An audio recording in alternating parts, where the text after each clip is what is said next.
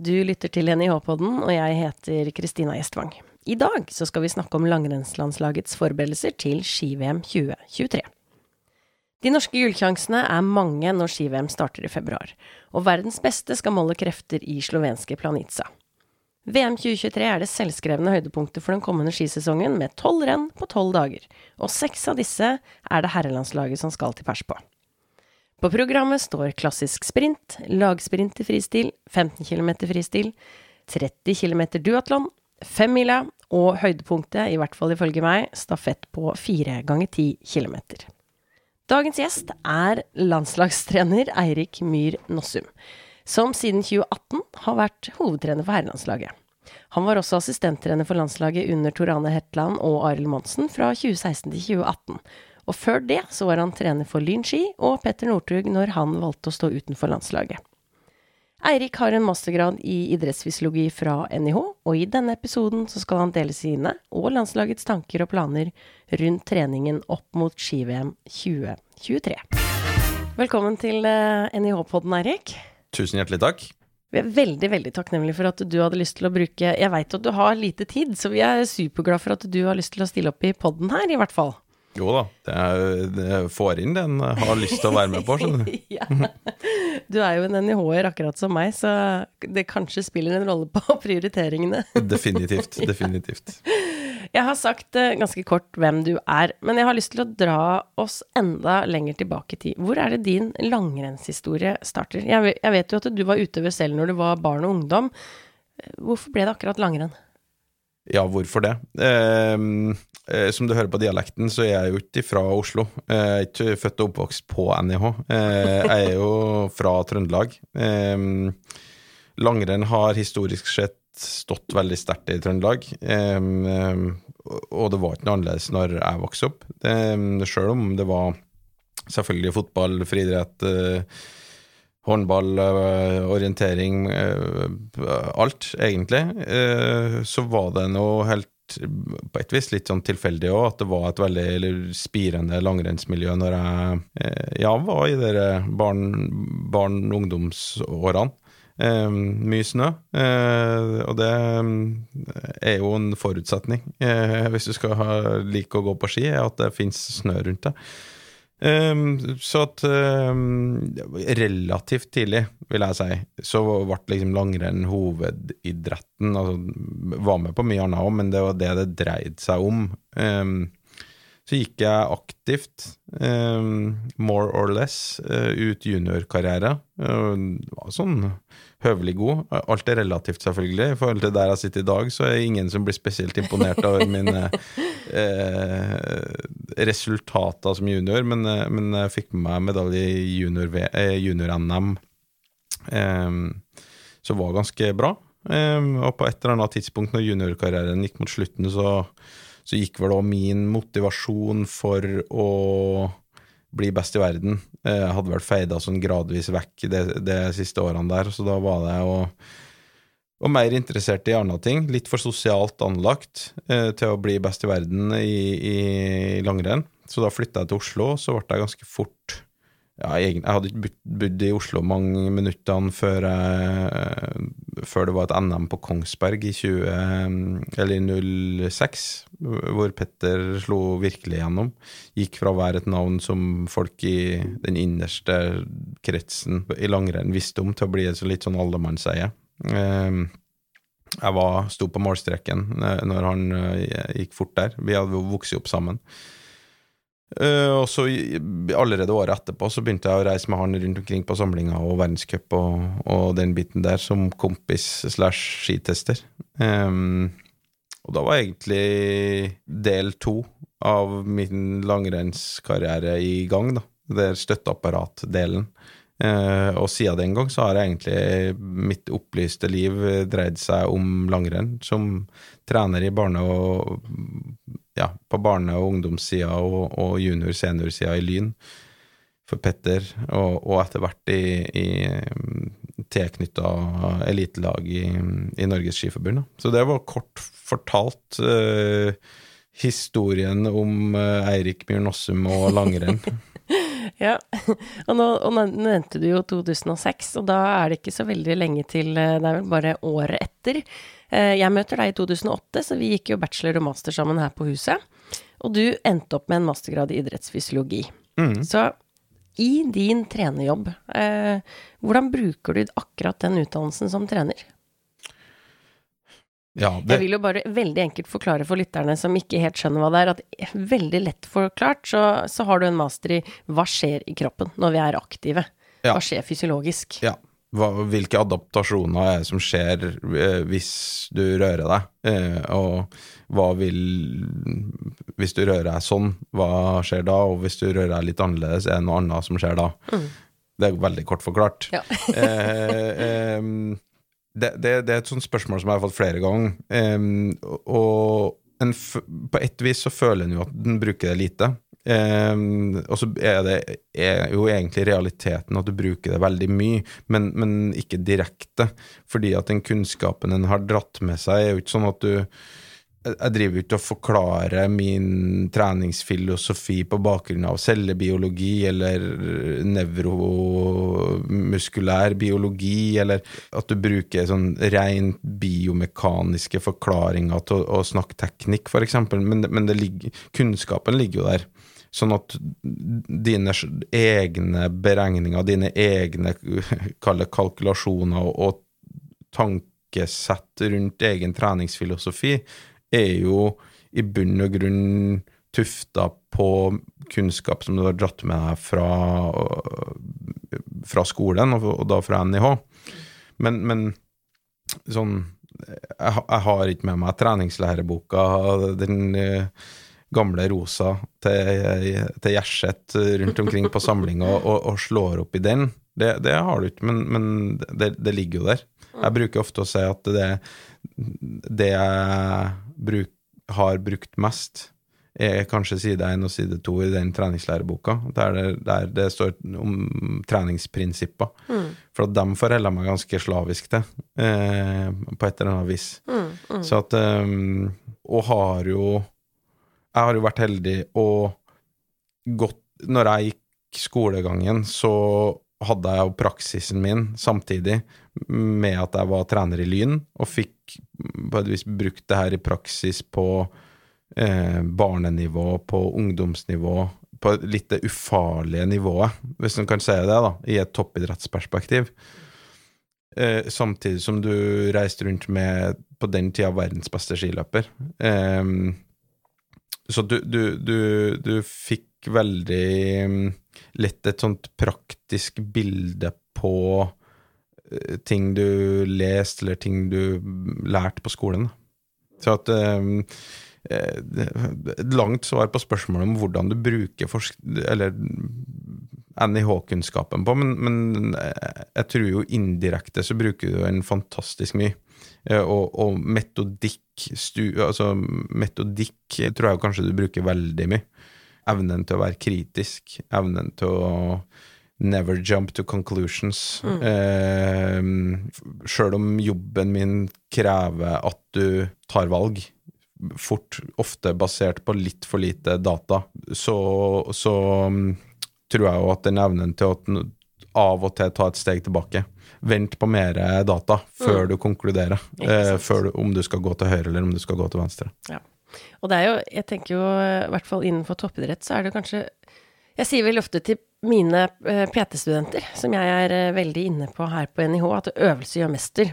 Og det å omsette teori til praksis, det er en kunst. Eh, og da innenfor toppidrett så er det kanskje egentlig lurt at man får lov å prøve seg litt på, på juniornivå, og teste ut, sånn at man blir rutta på å kunne liksom gå opp i nivå, da. Og være trener. Du må ha feila litt. Og, og poenget er at i den rollen jeg har nå, så blir det veldig synlig hvis du feiler. Ja. Uh, og hvis du feiler, så har du eh, Feiler du grovt, så, ha, så er du ferdig. Eh, så, eh, så du må ha gjort unna Du må ha fått prøvd deg fram og feila og konkludert, evaluert, gjort endringer, sett at ok, det, det som du leste i boka og har tolka bokstavelig og, og har, har tatt ut i praksis uten å egentlig skjønne overføringsverdien, det funker ikke. Eh, og så er det paradokset at sånn forskning, treningslære etc. Er jo, det er jo basert på, på store data, på, på, gjennomsnitt, ikke sant. Eh, og, og, så er jo greia at de jeg trener for, er jo ikke noe i snitt. Det er utliggere. Det er jo statistiske utliggere som, som ikke er det, det, er lite forskning som er relevant for dem, fordi at de er eksmenn. Mm. Eh, eh, det er noe feil med dem. Ja. det, I hvert fall innenfor statistikken, tenker du? jo, jo, men, men det, det, det, er liksom De er unormale. Mm. Veldig unormale, og stort sett for, Og dere får du ikke gjort forskning på. Dermed så er lite du kan eh, benytte av seg, det er forskerkulturen på, og kan si noe direkte for dem, da, ja. som er adekvat nok. Mm. Eh, mens Så du må liksom evne å bruke kunnskap og, og, og tilrettelegge den, den, i forhold til det uteliggerne du faktisk da jobber med. Mm. Eh, og, og, for det så tror jeg det trengs en del sånn generell kunnskap altså, og evne da å, å, bruke den på riktig måte. Eh, for at det, det den, det, det finnes ikke noe fasit på det. Eh, jeg har sju individer på laget. De er også helt forskjellige. Eh, de er homogene i forhold til at de er uteliggere, men de er veldig forskjellige. Eh, sånn at det, det, er ikke en fasit. Den som finner, den fa finner opp den fasiten, den, eh, den blir rik. ja. Men eh, vi er ikke så mange måneder da, unna VM 2023. Der skal man prøve å finne en fasit som eh, går til gull, i hvert fall. Så Altså, hva er planen nå? Altså, hvordan eh, legger man opp en treningsplan for et helt lag? Eh, nå har du allerede egentlig nevnt litt. Altså, hva med individualisering? Hvor ofte møtes laget på samling for å forberede seg til VM 2023? Hva er, hva er planen her nå?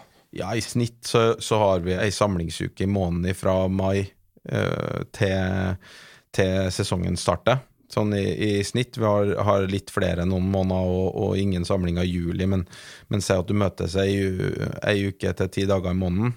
Der er jeg ganske hard på at når vi er på samling, så, så er one plan fits all. Um, individualisering skjer på hjemmebane. Mutter'n lærte meg en gang at det er flest hverdager, og det er også for verdens beste skiløpere. Så individualiseringa sier at du er på samling 10, 10 av 30 dager, så har du 20 dager å individualisere veldig godt på. Eh, og da må folk komme sånn høve Altså, folk må komme forberedt til samling, og så trener vi det samme. Eh, og, så, og så tilrettelegger du ut ifra det behovene folk har da på når de kommer hjem igjen.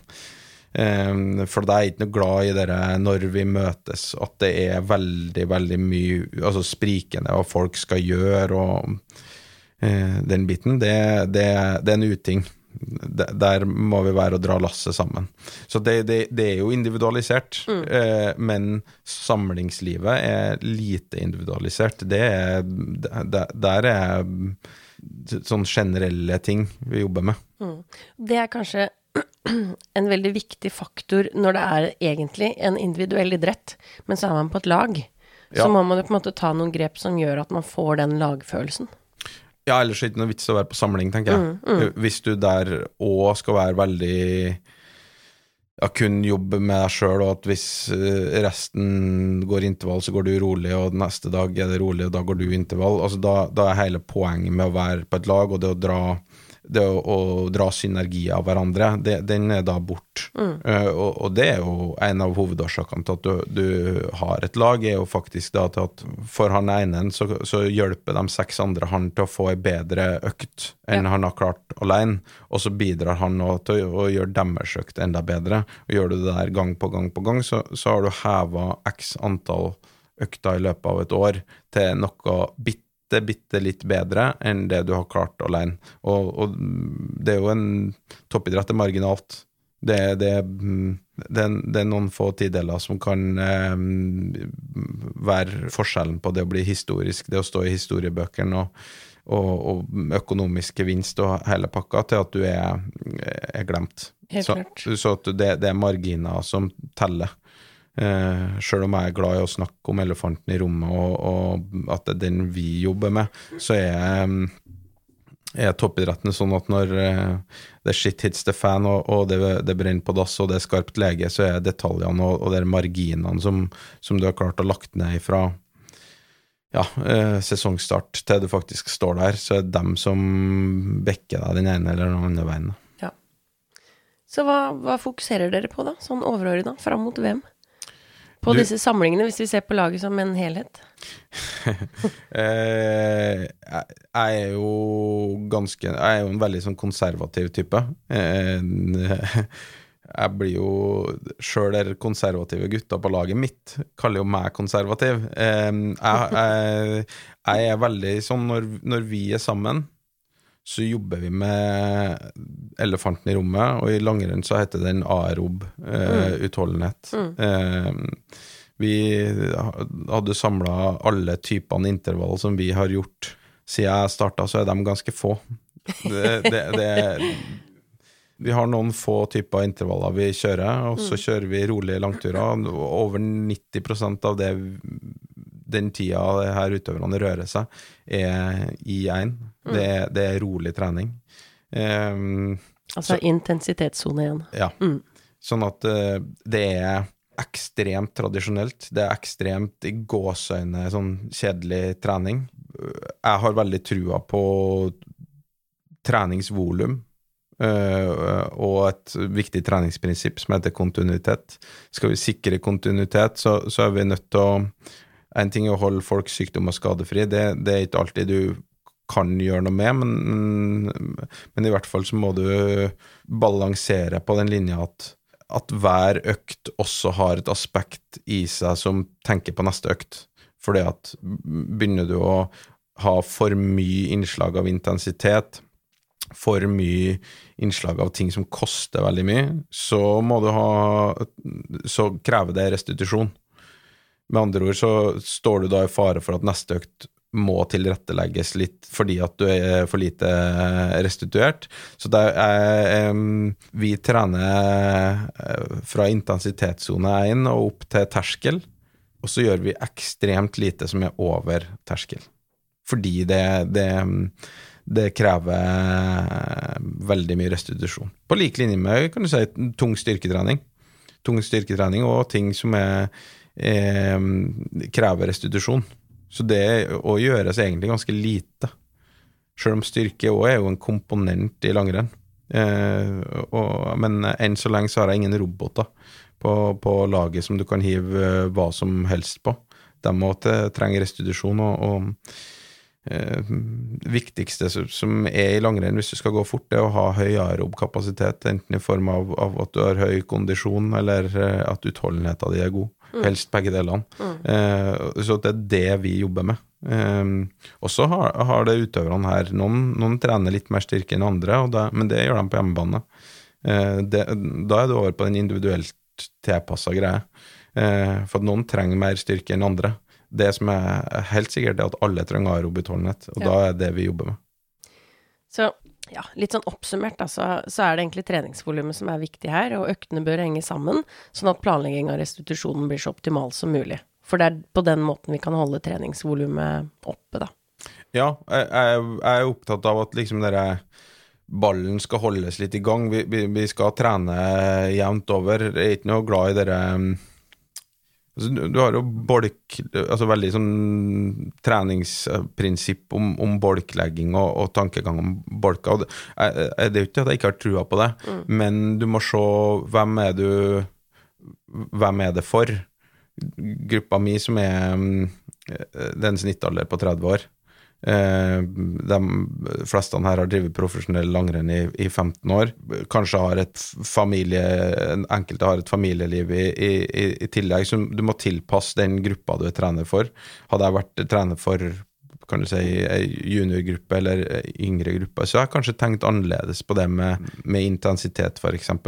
Eh, og kanskje prioritert en større andel av treninga i en høyere intensitet, fordi at du er i en mer utviklende alder hva gjelder eh, kondisjonen din. Uh, hever jo jeg kondisjonstallet til en gruppe her med 5% så er jo nobelpris. Mm. Uh, uansett hvordan vi legger opp treninga. Mm. Det, det, jeg får gjort veldig, veldig lite med det. Ja. Og når du sier kondisjonstall, så mener du oksygenopptaket? Ja. Maksimalt oksygenopptak. Ja. Mm. Som er kroppens egentlig motor.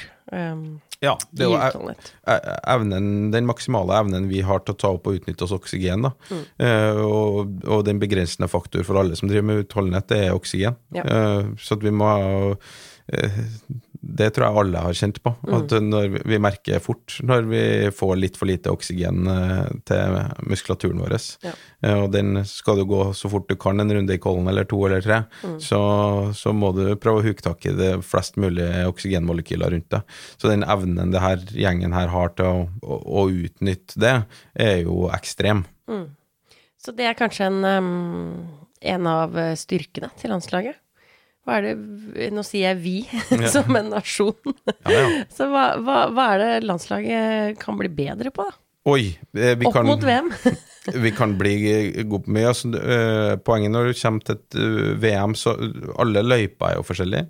Eh, det, er jo, eh, det er jo det fine med det her, syns jeg. Eh, og det er jo det som jeg føler eh, Jeg hater jo fasiter. Jeg, eller jeg, jeg sliter alltid med fasiter, sjøl om jeg til, på et vis Du tilstreber jo hele tida å prøve å finne fasiter, men, men jeg hater sånn opplest og vedtatte sannheter. Um, og i langrenn så har vi den fordelen at du går mesterskap i forskjellige løyper, du går forskjellige løyper fra uke til uke. Dermed så stiller er er det litt forskjellige krav fra uke til uke og fra mesterskap til mesterskap. Planica er en annen løype enn det vi møtte i OL sist vinter. Det er andre, forutsetninger. Det er andre forutsetninger enn kanskje å eh, VM før der, selvfølgelig. Det er ikke noe tvil om at du må være godt trent, du må ha ropt øh, være øh, veldig, veldig god. Men, men tekniske aspekt, måter å løse løpet på, da er du inne på litt pacing-strategi, løpsstrategi. Det, det å ikke nødvendigvis å være sånn spesifikt trent til ei løype, men, men det å ha ei løype i, i bakhodet, og det å være godt forberedt på de løypene som kommer, det tror jeg er en god forutsetning for, eh, for å lykkes i akkurat den løypa. Så at, eh, og, og der er det jo noe du aldri kommer i mål på, fordi at ei løype er forskjellig fra helg til helg. Bare det at den ene dagen er det nysnø, og neste dag er det regn, og neste dag er det eh, holke, vil gjøre at det, det, går du da i samme traseen, så vil det være egentlig tre forskjellige måter å løse akkurat den løypa på. Det gir forskjellige utfordringer. Så det Der kommer vi jo aldri i mål, men det er jo ting vi jobber med for å prøve å forberede oss best mulig på. Se på værmeldinga. Hva er størst sannsynlighet for at vi får? Hvilke forhold får vi? Hva, hva har det å si for øh, vår forberedelse? Eh, og så er det sånn, hva kan vi bli bedre på? Den kan bli bedre på absolutt alt, eh, men, men prøver du å bli bedre hele tida på alle aspekter, alle puslespillbitene i, i prestasjonspuslespillet skal du inn og polere på, enden på å vise at du egentlig eh, ikke blir bedre til noen ting, eh, kontra at du klarer å ha et litt smalere fokus og faktisk ta tak i noen egenskaper som Og utvikle dem i stor grad. Og skal du utvikle egenskaper, så krever kontinuitet. Det krever at du gjør, gjør økter som, som pirker i den egenskapen, gang på gang på gang på gang. Eh, over tid, over år, eh, gjerne. Og, så vi har jo et Innenfor det jeg ser med samlingene våre også, at vi, vi har et smalt fokus og jobber med én på et vis egenskap.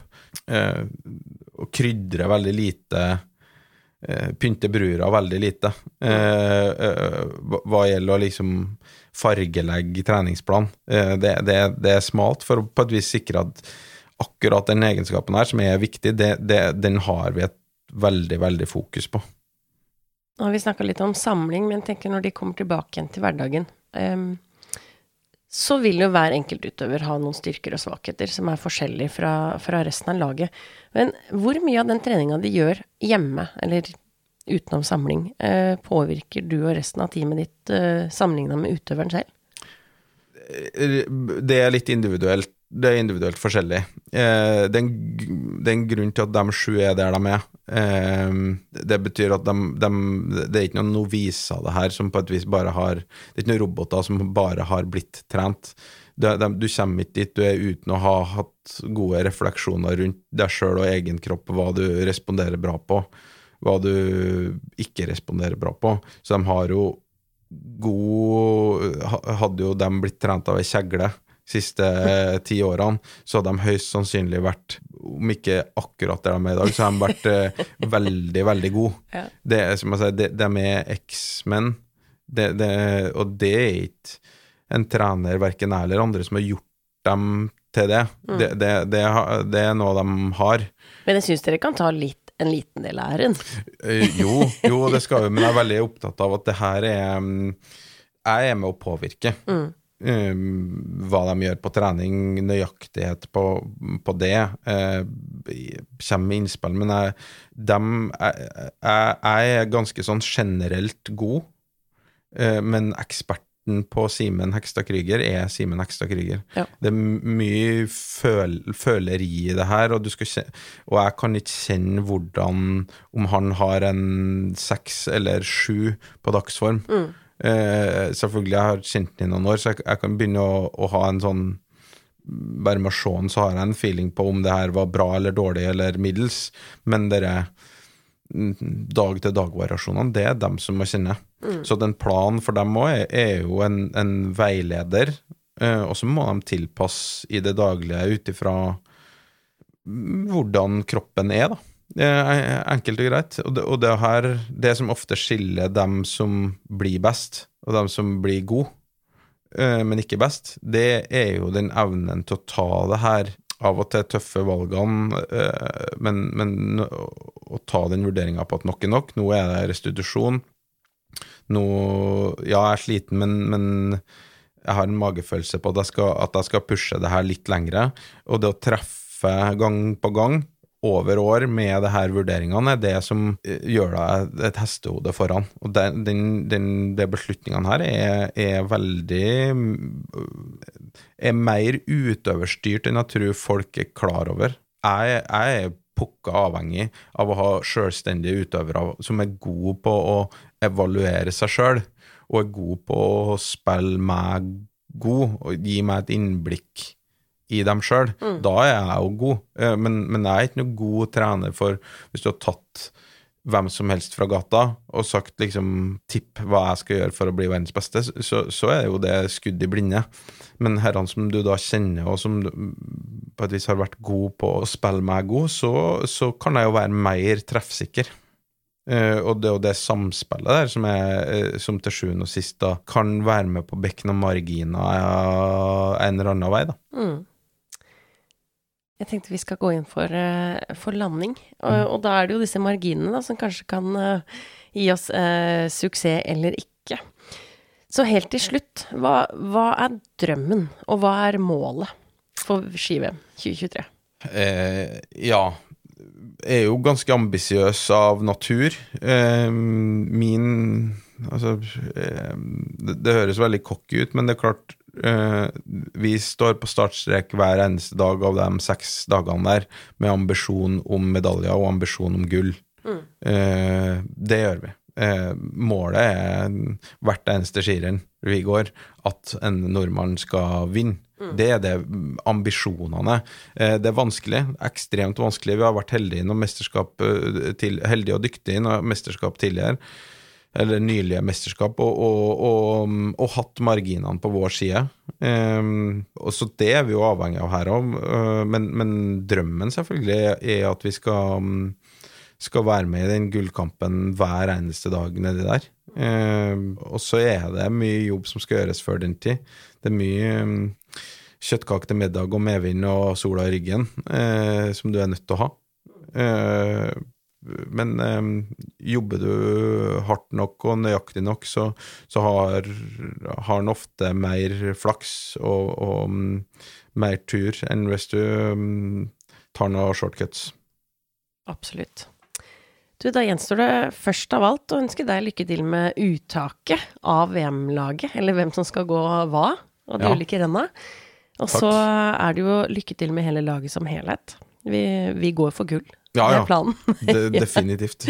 Definitivt. Hvis du som lytter har lyst til å følge med på hva vi gjør i NIH-podden, og være med å bidra til fremtidig tematikk, så bør du gå inn på Instagram og følge oss der. Du kan også sende oss en mail på podkast.nih.no om du vil. Ansvarlig for lyd i denne episoden har vært Eskil Bykjeland. Vi høres.